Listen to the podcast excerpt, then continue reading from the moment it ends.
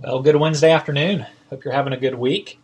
We've said it before, but Trinity Grace hopes to be a church for those who've walked with Jesus for decades, right alongside those who are beginning to explore the claims of Christ for the first time. We want to be a church that takes people's questions about Christianity and what you hear at Trinity Grace seriously. And so, with that in mind, what we're going to do is start a question and response podcast every week or at least every week that we receive questions. So during the service, if you've got a question about the liturgy or the sermon or Christianity in general, you can text those questions anonymously to 210 920 0783. That number is also printed in the bulletin every week, or you can just email me at michael at trinitygracesa.org. And each week, I'm going to spend some time responding to the questions that we receive. Now, as you likely know, I can't promise to have all the answers, but I do promise to take each question seriously and to respond thoughtfully from a biblical perspective. Every week, we're going to record the questions and the responses, and we're going to post them by way of podcast on Wednesday afternoons. And we really hope that this will be useful for our community, that it'll encourage you to bring your questions to the table, that it'll help you grow in your knowledge and in your love for Jesus. So this week we received two really great questions.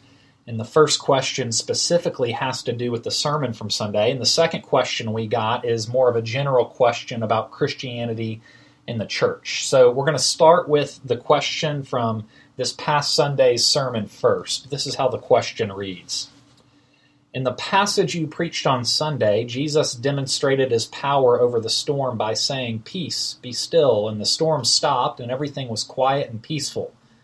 Many times in our life, the storms we experience don't stop that quickly at our, or at all.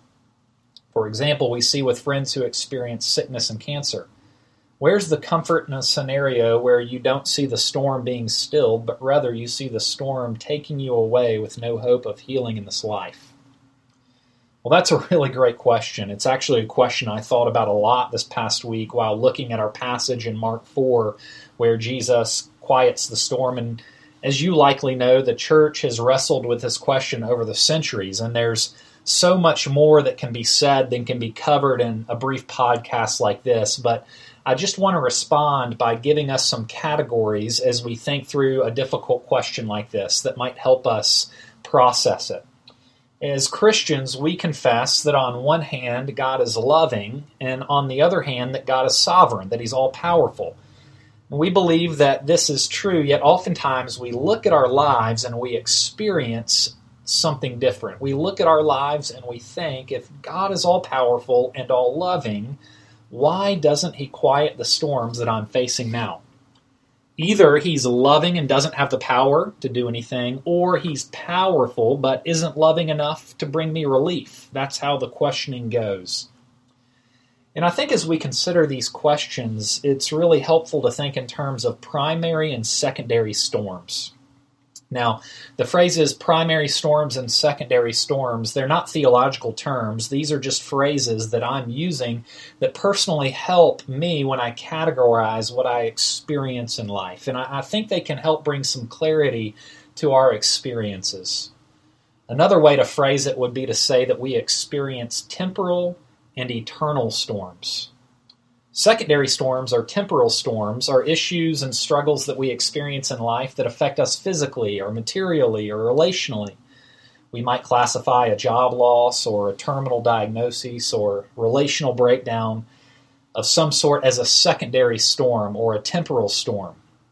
Now, just because we're calling these storms secondary or temporal doesn't mean that they're not important or that they don't significantly affect us. In fact, these are the kind of storms that oftentimes bring great sadness to our lives. They can devastate us, they can cause us to question God's love and care. And it's important to keep a few things in mind as we consider these temporal storms in life.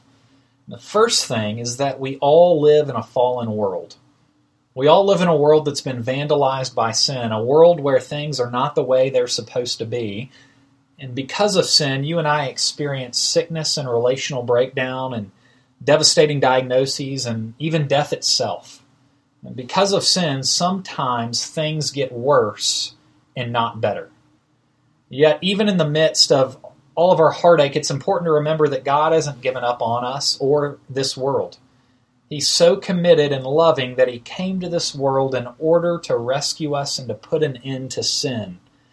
But that doesn't necessarily mean that we always experience our storms being quieted on our timetable. It doesn't even mean that we're going to experience our storms being quieted in this life. Sometimes these temporal storms that we experience, they do wash us away in a sense. And it's really hard to grasp, but we believe that God is all wise, that He's all powerful and all loving. And even though we don't know why everything happens in life, God does. And we believe that it's possible that God, who sees all things, might have a greater purpose for the storms in our lives than we can immediately see. Purposes for our good, for the good of those that we love, for the glory of God Himself. And if you take away that possibility, then all of a sudden suffering the storms of life become unbearable. But if our all loving and all powerful God can have a deeper purpose for our storms, then it gives us hope that we're not suffering in vain. I like how one pastor put it when he said, If we knew what God knows, we would ask for exactly what he gives. If we knew what God knows, we would ask for exactly what he gives. But on top of these temporal storms, which sometimes aren't quieted in our life, we also face what we'll call a primary storm or an eternal storm. And Mark 4 points us to the idea of this eternal storm and this is the storm of God's justice and wrath against sin. It's the type of storm that can destroy our souls for eternity. And it's interesting in our passage that the disciples wake up and they ask Jesus a question. They ask him, Teacher, do you not care that we are perishing? They don't say, Teacher, we're capsizing, or we're drowning, or we're getting beaten down. They say, We're perishing. And that word perish is used in a number of different ways, really two dominant ways in the New Testament. First, it's used for what the religious leaders hope to do to Jesus.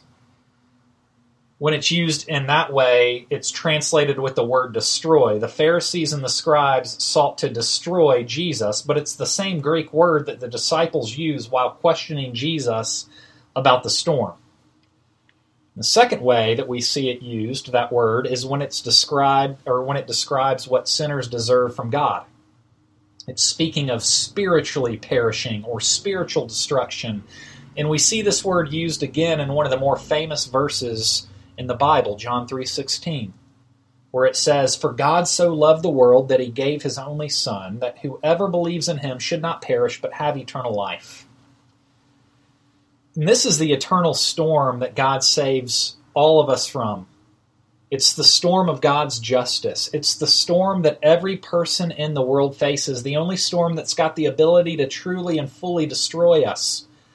And it's the storm that swept Jesus away on the cross. And if we place our faith in Him, then we can be assured that this ultimate storm will never destroy us. So, those are thoughts that don't necessarily answer the question fully. There's more that could be said, but hopefully they get the gears turning and give us some helpful categories to process the storms in life that we experience. All right, we've got one more question that I'll attempt to answer with more brevity. It's a general question about Christianity and the church, and here's the question Can you be a Christian and not attend church? Well, I'm going to answer this question while thinking about our current context and culture in 21st century America. Of course, there's other parts of the world that experience such heavy persecution and other variables that keep Christians from going to congregate in a church building on Sunday mornings as we understand it in our culture.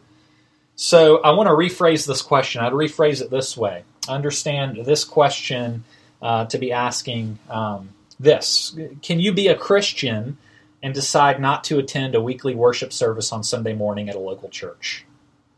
And I would say that it's unwise and even disobedient not to tie yourself to a local church if you claim to be a Christ follower. We see the importance of Christians uniting themselves together in a corporate body with regular meetings from the very beginning of Acts as the church begins to solidify what you see happening is that they congregate on a regular basis together where they worship and they pray and they celebrate the Lord's Supper. In fact, in Acts chapter 2, it says that they broke bread in their homes and ate together with glad and sincere hearts, praising God and enjoying the favor of all people. And the Lord added to their number daily those who were being saved. It says that every day they continued to meet together in the temple courts. It says they devoted themselves to the apostles' teaching and to fellowship, to the breaking of bread and to prayer. And then again in Hebrews, you get a sense that the author uh, seems to think that meeting on a weekly basis is very important. Uh, he touches on an issue that seems to have risen uh, with the Christians that he's writing to, and the issue is that some have given up meeting on a weekly basis for corporate worship. And in Hebrews chapter 10, verses 24 and 25, the author says, Let us consider how to stir up one another to love and good works, not neglecting to meet together as is the habit of some but encouraging one another. And on top of all that, you see throughout the epistles of the New Testament how important the corporate meeting of the church is when Paul talks about gifts, how we need one another, how we're all part of the same body, but each of us have different roles to play. Some play hands, some play feet, some are the face, some are the ears, but we're all important. It's also assumed that followers of Jesus are gathering together regularly when Paul institutes church leadership in 1 Timothy chapter 3 and in Titus chapter 1. And then on top of that, most of the pronouns that we see in the epistles are not singular, they're plural. The writers are normally addressing groups of Christians or churches, not individuals. And then, once again, on top of that, we see the epistles themselves being written to specific regional churches that are experiencing specific problems as they meet together in places like Ephesus and Corinth and Philippi. I really think there's overwhelming evidence from the scripture that it's unwise and even disobedient not to attend a regular weekly church meeting if you claim to be a follower of Jesus. Because as a follower of Jesus, you need the body of believers in your life. You need other people's gifts, and the body of believers also need you. They need your gifts. And we all need each other in order to grow into Christ's likeness and to accomplish God's mission in this world. So I would say that if you claim to be a follower of Jesus, uniting yourself to a church is very important. Okay, you stuck with us this long. Congratulations. Sometimes the answers to these questions aren't as simple or as short as we would like. But if you've got questions that you'd like to submit, like I said, you can text them to 210 920 0783, or you can email me at michael at trinitygracesa.org, and we'll try to respond to those questions next week. Thanks for listening. Hope you have a good week. See you soon.